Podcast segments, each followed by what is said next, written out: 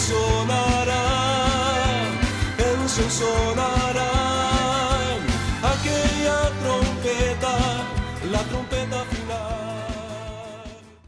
La Iglesia de Cristo de los Ministerios Llamada Final en Phoenix, Arizona, presenta su programa Llamada Final.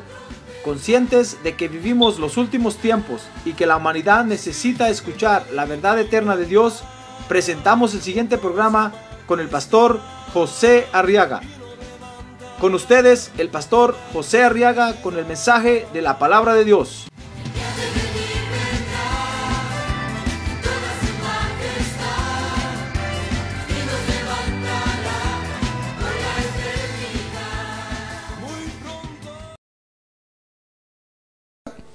en Primera de Samuel capítulo 3.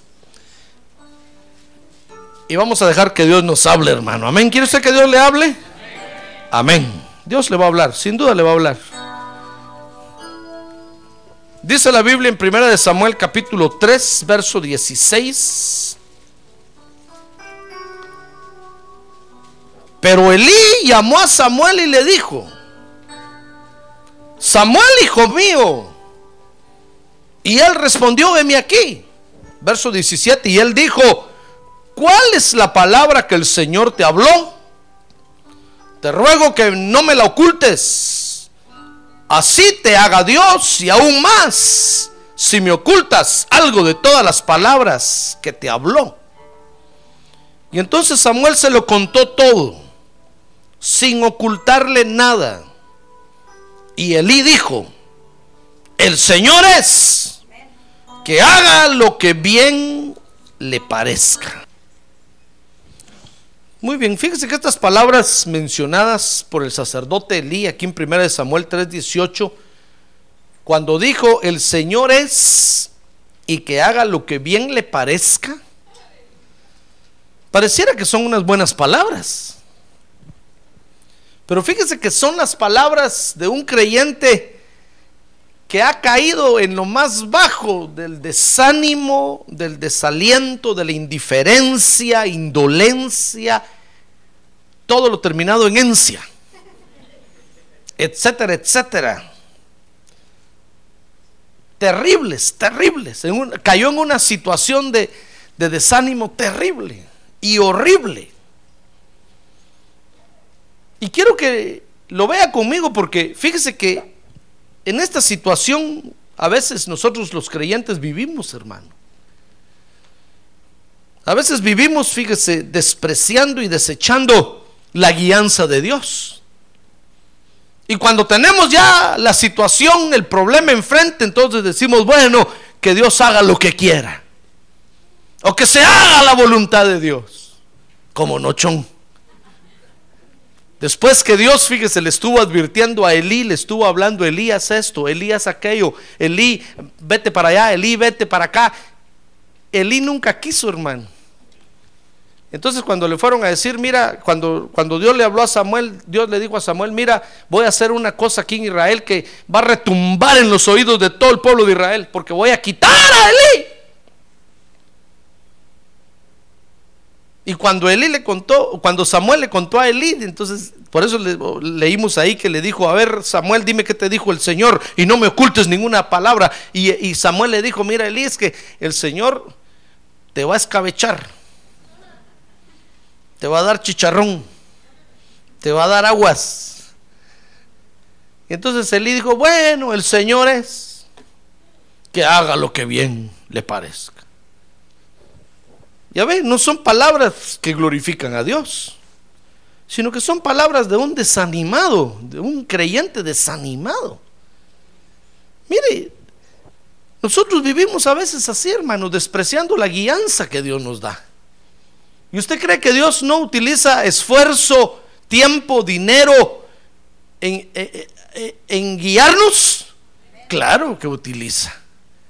Claro que Dios, hermano, muchas veces tiene que cambiar algunas cosas para que usted vea eh, lo que Él está hablando. A veces le da a usted sueños, a veces le da visiones. A veces, hermano, tiene que Dios permitir una circunstancia en la vida normal, en nuestra vida natural, para que nosotros nos impresionemos y para que cambiemos, para que reaccionemos. Pero nosotros vivimos despreciando y desechando la guianza de Dios. Y lo hacemos porque las cosas, fíjese hermano, no salen como nosotros queremos que salgan. A veces queremos que Dios nos haga los mandados, hermano. Y somos nosotros los que le tenemos que hacer los mandados a Dios.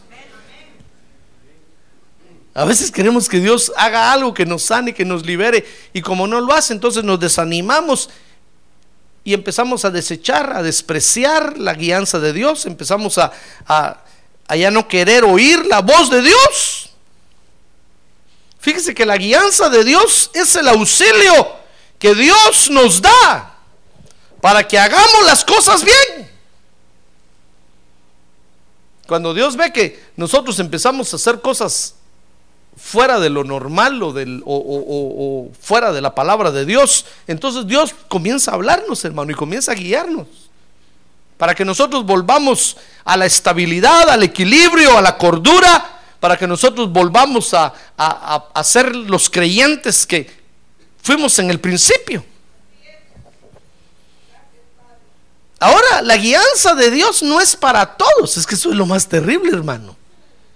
Y nosotros nos damos el lujo de despreciarla, fíjese. La guianza de Dios no es para todos. Ahora dígale que tiene a un lado, no sé si es para usted. Bueno, mejor no le diga hermano, dígale, no sé si es para usted. Don, mister, señora, Mrs., Miss. No sé si es para usted. Porque la guianza de Dios no es para todos. Fíjese que dice Romanos 8:14 que la guianza de Dios es para los hijos de Dios. ¡Ah, gloria a Dios! ¡Gloria a Dios! Así es que si Dios se ocupa en hablarle a usted, en guiarlo, es porque usted es su hijo. Y usted desprecia la guianza de Dios, hermano. La guianza de Dios no es para todos. No cree usted que Dios está guiando a los del mundo. ¿eh? No, Dios ni los quiere ver. Porque ellos no quieren nada con Dios, pues. Dice la Biblia que Dios no escucha a los pecadores. Pero si alguno se arrepiente, dice, a ese lo escucha Dios. La guianza de Dios, dice Romanos 8:14, es para los hijos de Dios. Ahora, Dios tiene dos formas para guiarnos, hermano. Dice Juan 16, 13. Vea conmigo ese verso. Juan, San Juan, capítulo 16, verso 13. Está hablando el Señor Jesús, dice, pero cuando Él, el Espíritu de verdad, venga, está hablando de la venida del Espíritu Santo. Dice, os guiará a toda la verdad. Porque no hablará por su propia cuenta, sino que hablará todo lo que oiga. Y os hará saber lo que habrá de venir. Mire, la primera forma que Dios tiene para, para guiarnos, fíjese, es su Espíritu Santo. Y Dios usa a su Espíritu Santo para hacernos saber aún las cosas que nos van a venir por delante, hermano. ¿Cómo vamos a despreciar la guianza de Dios? Usted no puede, usted no puede saber lo que le va a venir por delante eh, yendo a que le tiren las cartas a que le lean el horóscopo, llamando al 552525, llamando, como dice el anuncio, llamando al 1800, miénteme. y que le digan ahí, sí, señora, su marido lo engaña. A todo el mundo le dicen eso, hermano, a todas las esposas, pues. Y las esposas dicen, bien decía yo caen en la mentira, en el engaño. Usted y yo no podemos ir a, la bola de cristal a ver el futuro, no podemos. Dice la Biblia que ni podemos consultar a las estrellas para ver el futuro. No está diciendo la Biblia que las estrellas no tengan el futuro. Claro que lo tienen, porque por eso Dios dejó todas esas constelaciones. El Piscis, el Capricornio, el, el, todo el horóscopo está en el cielo, es cierto. Pero como todo eso se contaminó, entonces Dios ahora nos prohíbe que nosotros lo miremos. Porque nos va a dañar, el diablo nos va a engañar. porque tiene posesión ahorita de todo eso el diablo. Nosotros no podemos ir, solo aquí el cielo de aquí se lo puede ver, hermano. A ver, mírelo bien, mire las monedas, ¿ya las miró? ¿Ya ve que esas monedas ya empezaron a caer?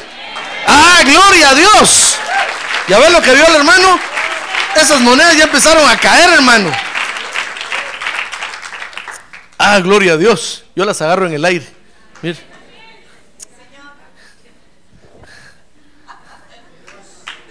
Si usted quiere, no agarre. Pero después no va a tener, no me va a pedir. No le voy a dar yo. Cuando mire que yo aparezco con mi carro nuevo, no va a decirse, pastor, estoy agarrando monedas, hermano. Y usted va a seguir en su carrito viejo. Chaco, chaco, chaco. ¿Qué culpa tengo yo? Si no, no agarra las monedas, hermano. ¿Ya ve?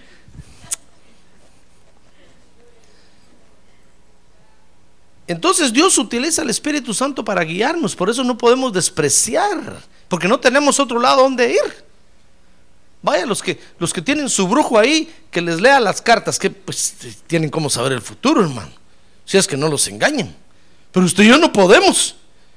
Los, los que tienen a su espiritista ahí para que llame al espíritu de San Judas y les diga, pues tienen ahí. Pero usted y yo no podemos hacer eso. No puede ir usted con el espiritista que llame a su abuelito a su tatarabuelo, Benito Juárez, a que le diga el respeto al derecho ajeno y la paz. Hermano, nosotros no podemos hacer eso. La gente que tiene eso, pues por eso se orienta y a eso sigue. Pero usted y yo no podemos. Nosotros solo tenemos al bendito Espíritu Santo de Dios. ¡Ah, gloria a Dios! Casi no tenemos nada, ¿verdad? Solo a Dios tenemos, hermano. ¿Qué le parece? ¡Ah, gloria a Dios! Sea bendito el nombre de Dios. Entonces no podemos despreciar la guianza del Espíritu Santo, pero dice la Biblia en Efesios 4:11, mire conmigo, que también tenemos a los ministros de Dios, dice la Biblia que Él dio a algunos el ser. Fíjese que les dio el ser, así nacieron les dio el ser, así nacieron. Apóstoles, a otros profetas, a otros evangelistas, a otros pastores y maestros. Dice el verso 12, a fin de capacitar a los santos para la obra del ministerio, para la edificación del cuerpo de Cristo. Y entonces dice el verso 14, para que ya no seamos niños. Diga que tiene un lado, deje de ser niño, hermano.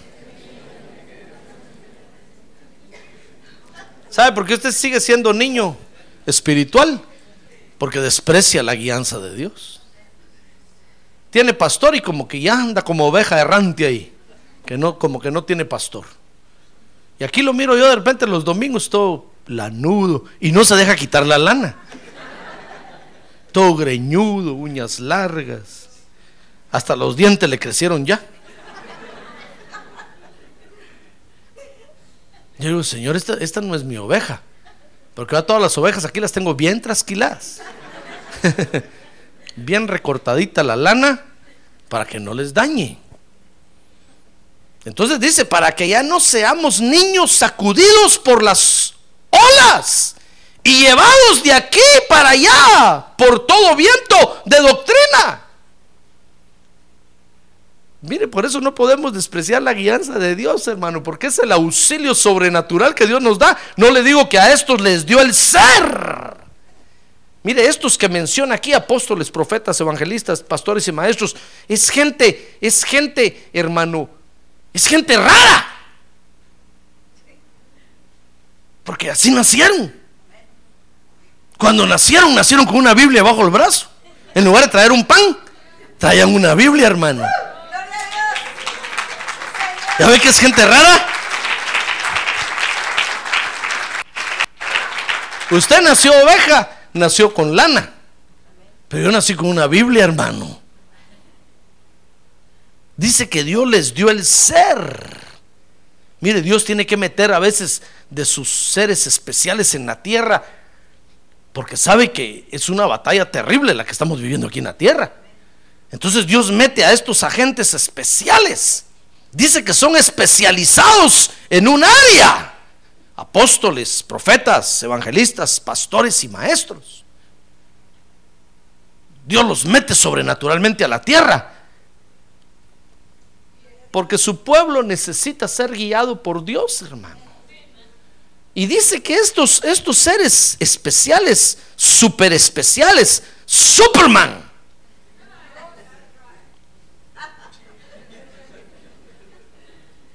dice que tienen la tarea de, de, guiarnos para que no seamos niños sacudidos por las olas y llevados de aquí para allá por todo viento de doctrina.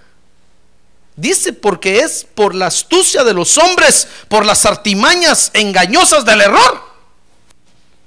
Mire qué cuidado tiene Dios de usted, hermano. Ya ve, Ahora quiero decir gracias Dios porque me amas. Gracias porque tienes cuidado de mí. Entonces no podemos despreciar la guianza de Dios, hermano. Tal vez usted dice, no, este problema, ¿para qué lo voy a hablar con el pastor? ¿Acaso él es abogado? No, pero es su pastor. Entonces dirá, no, este problema no lo voy a, hablar con Dios. ¿Acaso él es eh, vendedor de carros. No, pero es su pastor. Y para que usted no sea sacudido, para que no lo anden mangoneando por ahí, pues. Para que no le anden tomando el precio. No, ese problema no le consulta al pastor. ¿Acaso él es real, ¿cómo se dice? Realtor. Realtor. ¿No? ese problema no lo consulto con el pastor. Ni sabe leer el pobrecito. Pero es su pastor. Es un ser sobrenatural que Dios metió a la tierra. ¡Ah, gloria a Dios! Ahora diga, gloria a Dios. Pero nosotros nos damos el lujo. Mire todo lo que Dios ha hecho. Ya se dio cuenta, le estoy hablando de estos seres que ha metido a la tierra. Le estoy hablando que su Espíritu Santo está en la tierra. Dice la Biblia, o dice este hermano que, que vimos el testimonio la otra vez, ¿se acuerda? Que cuando llegó al cielo, dice que miró al Hijo y miró al Padre. Y entonces le preguntó al ángel que estaba con él, ángel, y el Espíritu Santo. Y el ángel dice que solo lo miró y le dijo, está en la tierra. Dice que dijo el que tonto, es cierto. Mire, el Espíritu Santo no está allá ahorita en el cielo. ¿Sabe por qué? por culpa suya. Porque está aquí en la tierra. Y aquí está, aquí está esta tarde. ¡Ah, gloria a Dios! Bienvenido Espíritu Santo de Dios. Mire, mire todo lo que Dios ha hecho, hermano. Dios ha tenido que hacer cosas sobrenaturales, fuera de lo normal. Para guiarlo a usted.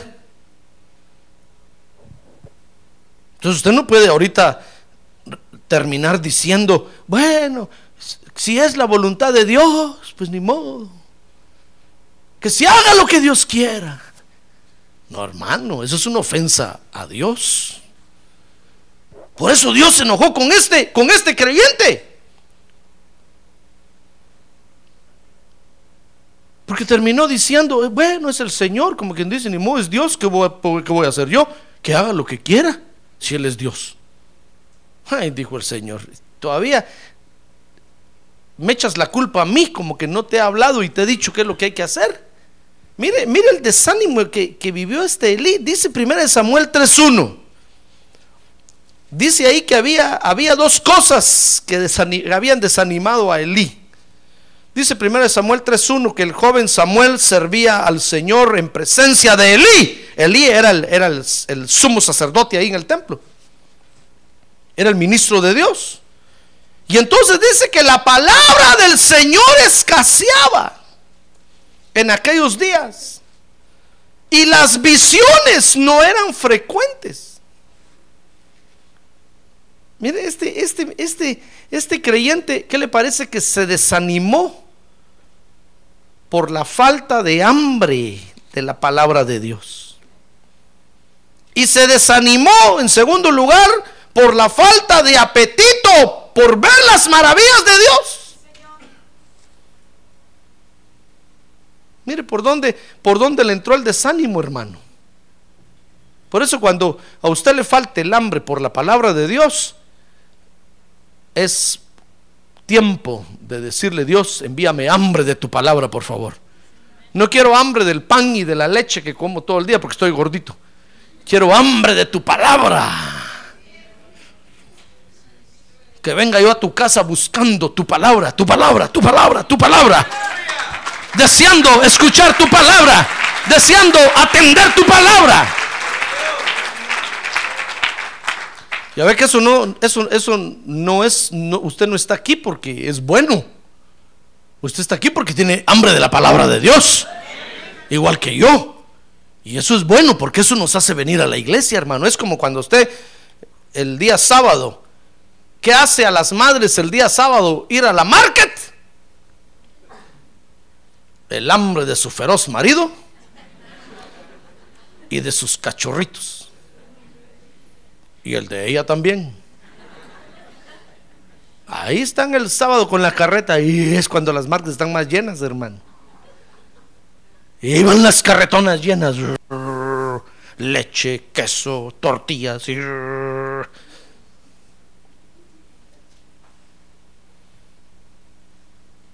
¿Qué lo hace a usted venir a la iglesia? Tiene que ser hambre de la palabra de Dios. Si usted viene por otra cosa, ya se amoló, hermano porque va a terminar desanimado como este Lee. Mire, se desanimó porque por la falta de apetito, por la palabra de Dios y por la falta de apetito por ver las maravillas de Dios. Mire, cuando nosotros ya no anhelamos la palabra de Dios, Dios la quita, hermano. Por eso le digo, cuando usted esté, esté, cuando usted se esté durmiendo a la hora del mensaje, a ver, despierta que tiene un lado, dígale, despierta hermano, ya, ya lo vieron, dígale. Cuando usted se está durmiendo a la hora del mensaje, eso es hora de decirle, Dios mío, dame hambre de tu palabra, por favor. Porque cada vez que el pastor predica me duermo.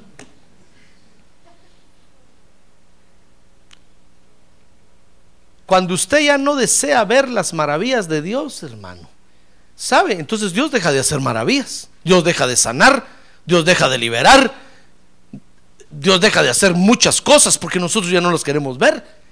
Pero cuando nosotros estamos en el templo diciéndole, Dios, haz maravillas, por favor. Cuando le digo, hermano, levante su mano, vamos a orar por las peticiones. Usted debería ponerse de pie, levantar las dos, hermano, y decirle, Dios, déjanos ver tus maravillas. Aquí hay una oportunidad, aquí hay un enfermo, aquí hay un endemoniado, aquí hay un pobre.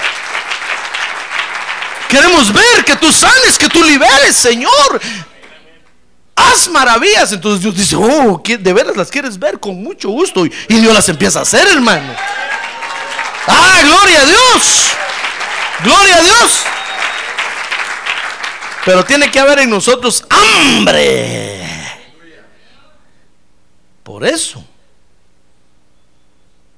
Así como cuando corren todos al estadio a ver el partido de fútbol, ¿sabe, ¿sabe por qué corren? Porque tienen hambre de gol. ¿Y cómo creen ustedes que salen cuando no meten ni un gol? Salen todos. ¡ah!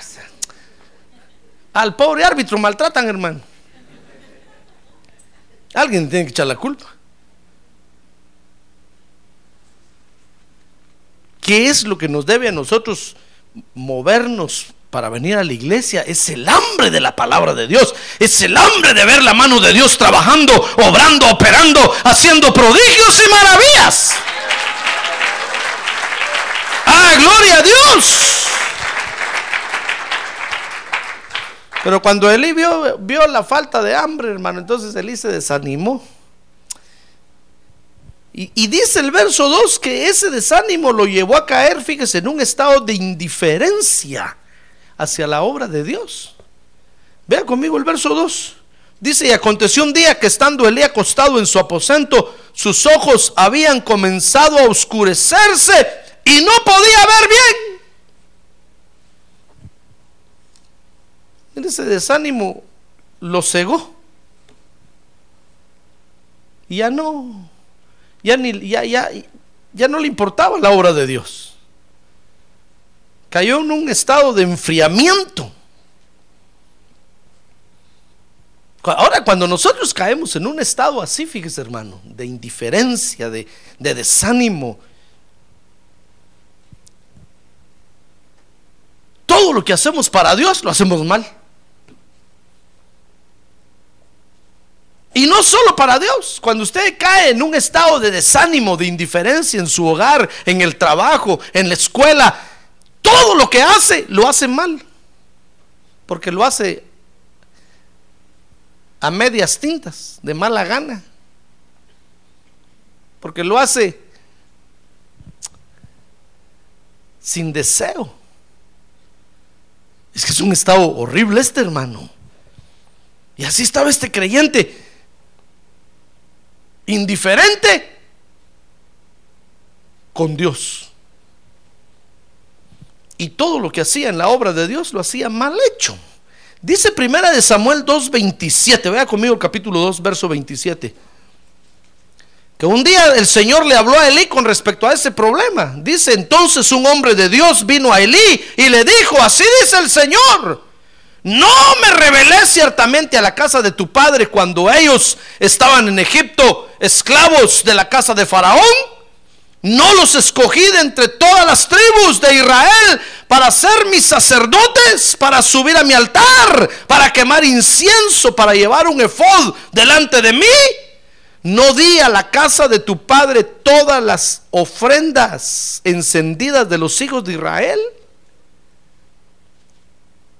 Mire, Dios, Dios pudo haber hecho muchas cosas maravillosas con usted ya, hermano.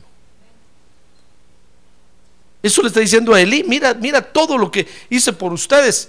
Y entonces le dice en el verso 29, ¿por qué pisoteáis mi sacrificio y mi ofrenda? Porque eso estaba haciendo mal Elí.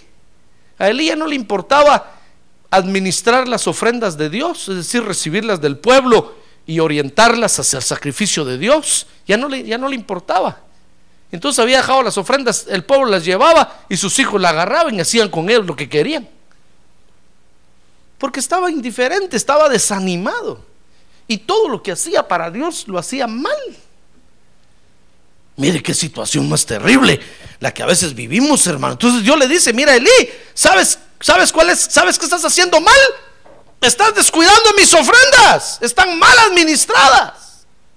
Todo el mundo echa mano de ellas. ¿Cómo va a ser eso? Le dice Dios. Si yo a ustedes, la tribu de Leví, los escogí para este menester, para esta tarea, es mi sacerdocio santo.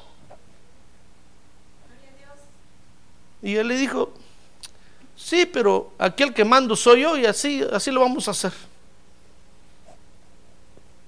Dios dijo, vale, va una. Elí despreciando la guianza de Dios, hermano. Mire, cuando, cuando usted llegue a un estado así como este, como el de este Elí, Dios le va a hablar. Dios le va a hablar. De seguro que le va a hablar.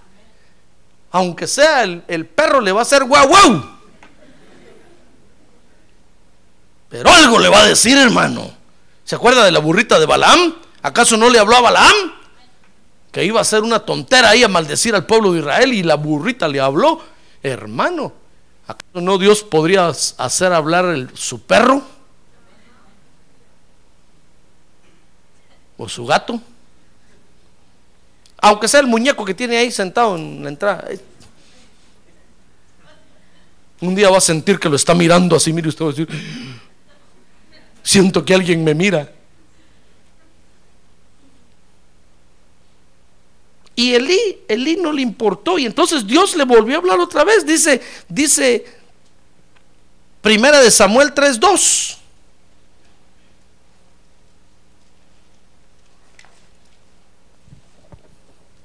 Primera de Samuel 3.11. Mire, primera de Samuel 3.11.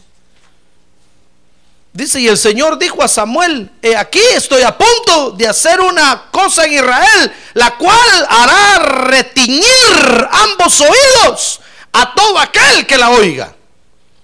Ese día cumpliré contra Elí todo lo que he hablado sobre su casa, desde el principio hasta el fin. Y dice el verso 13, porque le he hecho saber que estoy a punto de juzgar su casa para siempre a causa de la iniquidad que él conocía. Es que ya le había hablado, hermano. Y Elí no aceptaba lo que Dios le decía. Y entonces dice, pues sus hijos trajeron sobre sí una maldición. Y él no los reprendió. Y entonces Samuel fue y eso fue lo que le dijo a Elí, mira, mira Elí, ¿sabes qué me dijo Dios? Que hoy te va a matar. Porque ya te habló y tú no quieres aceptar lo que él está diciendo. Tú no quieres recibir la guianza, la guianza de Dios. Y lo volvió a rechazar otra vez. Mire hasta dónde estaba desanimado este Elí, hermano. ¿Qué culpa, ¿Qué culpa tenía Dios que no hubiera palabra de Dios ahí? En lugar de levantarse desanimado y decir, Dios, dame tu palabra, envíanos tu palabra, envíanos hambre de tu palabra, queremos escuchar tu palabra, queremos hacer tu voluntad. Se desanimó, empezó a hacer la obra de Dios de mala gana. Cualquier parecido o semejanza es pura coincidencia. Sé muchas cosas de muchos. Por si alguien está diciendo, ese pastor, mi, mi problema está predicando. Sí, a usted le estoy hablando. No hay que ser adivino, los adivinos no entrarán en el reino de Dios para, para darse cuenta de esto, hermano. A usted le estoy hablando. A ver, dígale, a usted le están hablando, hermano. Dígale que tiene una, a usted le están hablando ya. Ya el pastor se dio cuenta de cuántas veces llega tarde, dígale. Ya el pastor se dio cuenta que cuando quiere viene al privilegio y cuando quiere no.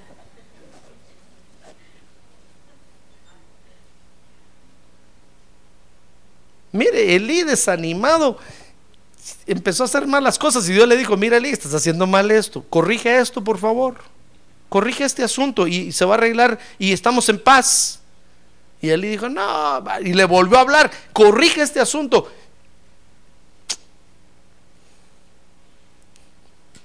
Despreciaba la guianza de Dios. Entonces dice el verso 18, 1 Samuel 3, 18 que entonces Samuel se lo contó todo sin ocultarle nada.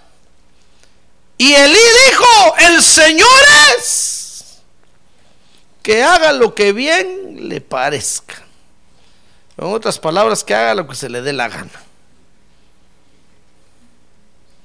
Mire, despreció la guianza que Dios le estaba dando, hermano. Y nosotros caemos en ese error muchas veces porque creemos que a Dios no le cuestan las cosas.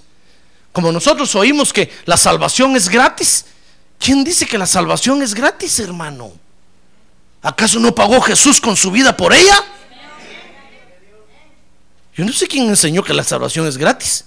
La salvación no es gratis. Esos evangelistas tienen la culpa, ¿verdad? Nos dicen, ah, la salvación es gratis. Y nosotros venimos al Evangelio creyendo que van a caer monedas de oro aquí nada más, así como aquí, hermano.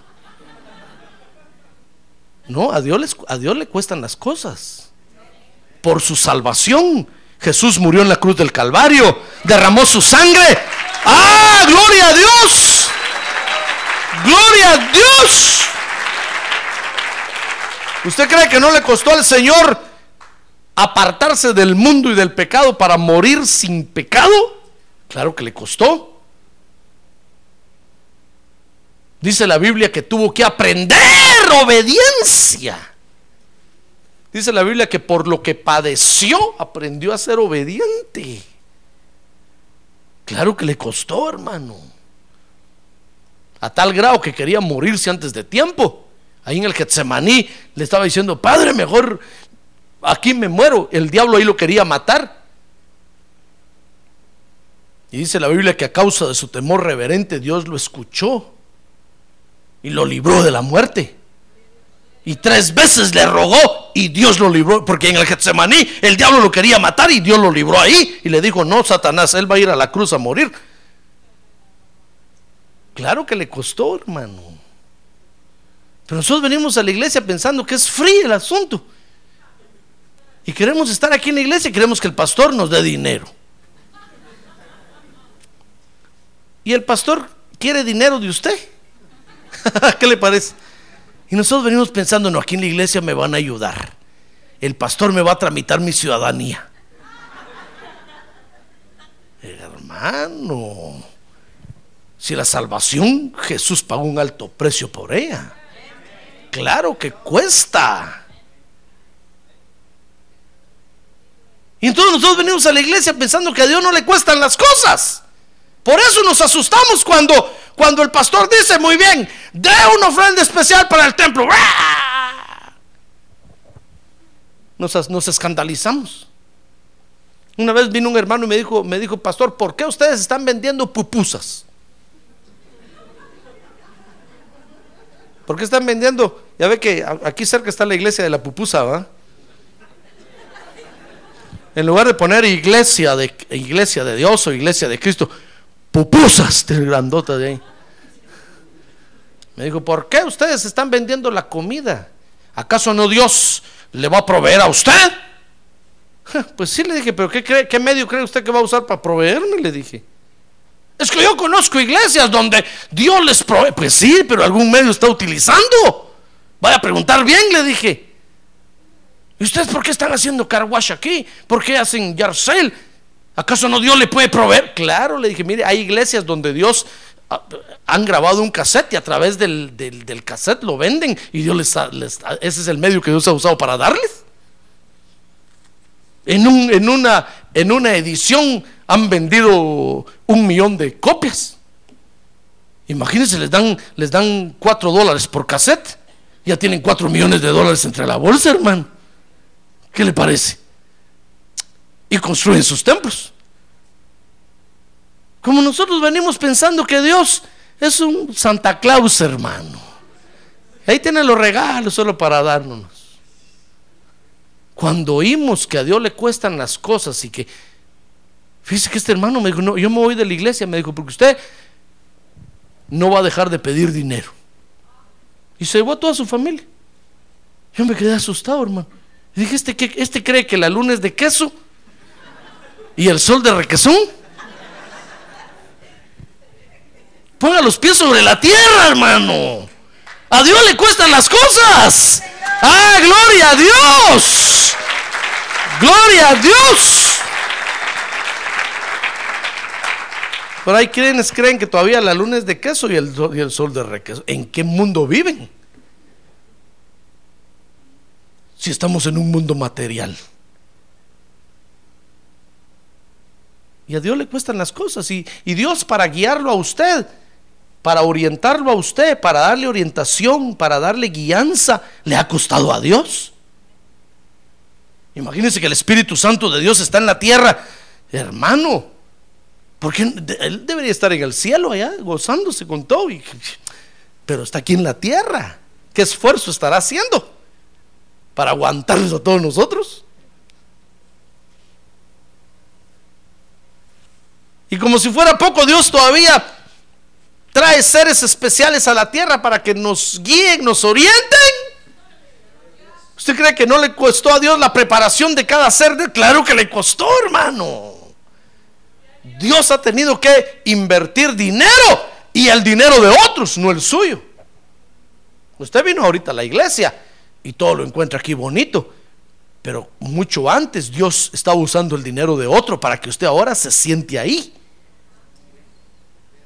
Y lo mismo va a hacer Dios con nosotros que van a venir eh, dentro de un año, dentro de cinco años, van a venir y vamos a tener, vamos a tener nuestro templo nuevo ahí, solo a sentarse. Ese día, dígale, usted sabe, hermano, que Dios usó mi dinero para que usted se siente bien ahí.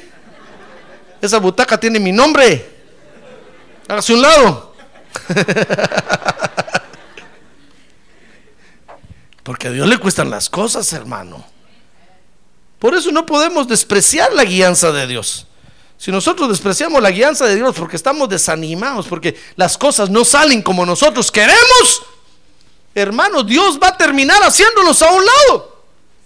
Mire, Dios le dijo a Samuel, por favor, dile a Elí que este error que está cometiendo no va a ser expiado ni por ofrenda ni por sacrificio, que se olvide.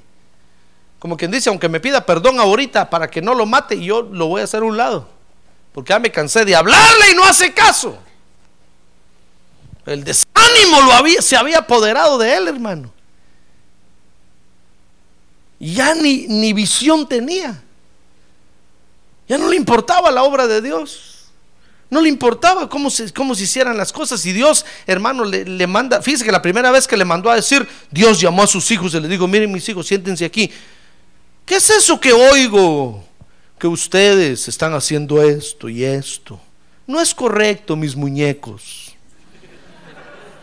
No es correcto. Y ahí estaba la mamá a un lado con el garrote para darle a él. ¿Y qué le vas a decir a mi hijo? ¿Qué le vas a decir? No es correcto, mis muñecones. No hagan eso. ¿Y sabe quién estaba del otro lado? Dios. Cuando Dios oyó a Elí, hermano, Dios dijo, ese Elí le faltan pantalones. Y le dijo, Elí, te dije el problema para que corrijas a tus hijos. ¿Y mis muñecos le decís?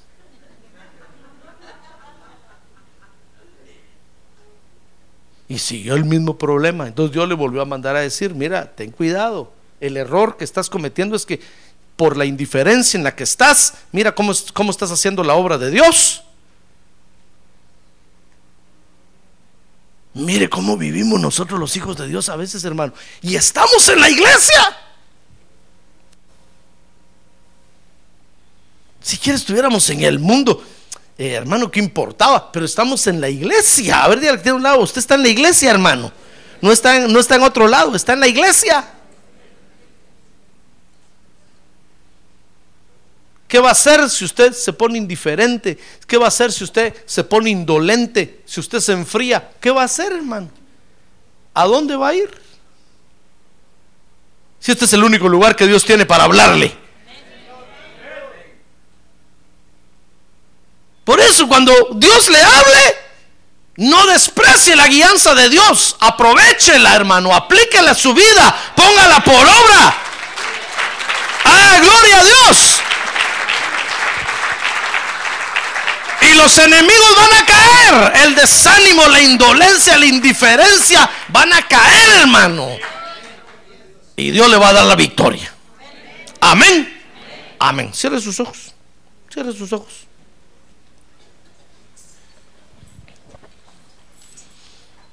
Mire, si el desánimo ha llegado a su vida, mi estimado hermano, yo creo que es la hora de pedirle guianza a Dios para corregir lo que está haciendo mal. Porque de seguro que algo está haciendo mal. Si usted está estudiando, está sacando malas notas. Hay que corregir eso. Si usted tiene familia, de seguro que ya no la está atendiendo. Hay que corregir eso.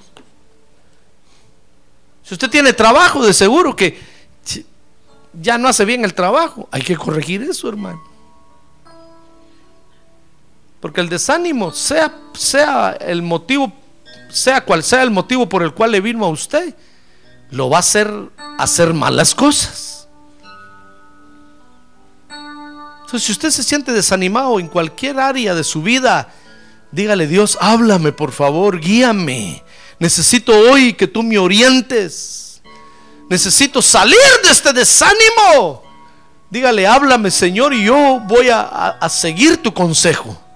Yo voy a apreciar el esfuerzo que estás haciendo para orientarme. Yo lo voy a apreciar y lo voy a tomar en cuenta en mis decisiones. Entonces usted nunca va a llegar al extremo este, hermano, de decir, bueno, si esto me pasa, pues ni modo, es porque Dios así lo quiere. No, hermano, no le eche la culpa a Dios. Si las cosas al final llegan y truenan y se deshacen, es culpa suya por no haber apreciado el consejo de Dios, por no haber apreciado la guianza que Dios le dio. Hoy es el día para pedirle guianza a Dios, hermano. Hoy es un buen día para decirle, Dios, háblame por favor, oriéntame, guíame. Necesito tomar decisiones en la vida. Ayúdame, no quiero, no quiero terminar desechado y despedazado por el enemigo. Quiero terminar en victoria, quiero terminar adorando tu nombre, bendiciendo tu nombre, exaltando tu nombre. El Elí terminó des, desechado, hermano, terminó hecho pedazos. Perdió la presencia de Dios, sus hijos murieron. Porque dejó que el desánimo lo inundara. Por eso no deje usted que, que el desánimo lo, lo, lo, lo haga pedazos, hermano. Mucho menos tenga esas expresiones en su boca como la de este Elí. Es que así es la voluntad de Dios. Es que así Dios quiere. No, hermano. No, no, no. Dios no tiene la culpa de esto. Hoy es el día para pedirle guianza a Dios. ¿Quiere ponerse de pie y decirle, Dios, guíame por favor? Dios, oriéntame por favor. Quiere decirle, Señor, gracias por, por el esfuerzo que haces para hablarme. Levante su mano en alto y dígale gracias, Señor. Démosle gracias a Dios, digámosle gracias, Señor, por el esfuerzo que haces para hablarme. Gracias por todos los mensajeros que me has enviado para, para orientarme, para, para que yo no me pierda. Ayúdame a atender tu voz, Señor. Padre, aquí estamos delante de ti. En primer lugar, para agradecerte por el esfuerzo que haces para, para hablarnos, Señor. Gracias te damos por todo lo que inviertes por nosotros, Padre. Gracias por tu Espíritu Santo que está aquí en la tierra para guiarnos a toda la verdad. Gracias te damos, Señor. Hoy reconocemos que tú nos has hablado Hoy reconocemos que tú has tenido cuidado de nosotros. Pero queremos pedirte que nos des fuerzas, oh Dios, para atender tu voz, para atender tu consejo. Porque no queremos llegar al extremo de descuidar lo que nos has dado. Ya sea tu obra, sea el hogar, sea la familia, sea el trabajo, la escuela, sea lo que sea. No queremos descuidarlo por, por el desánimo, oh Dios. Queremos agradarte a ti. Quiere decirle yo quiero agradarte a ti, Señor. Queremos agradarte a ti, Señor, escuchando tu voz, siguiendo tu consejo, atendiendo a la guianza de tu Espíritu Santo. Queremos agradarte a ti, Señor.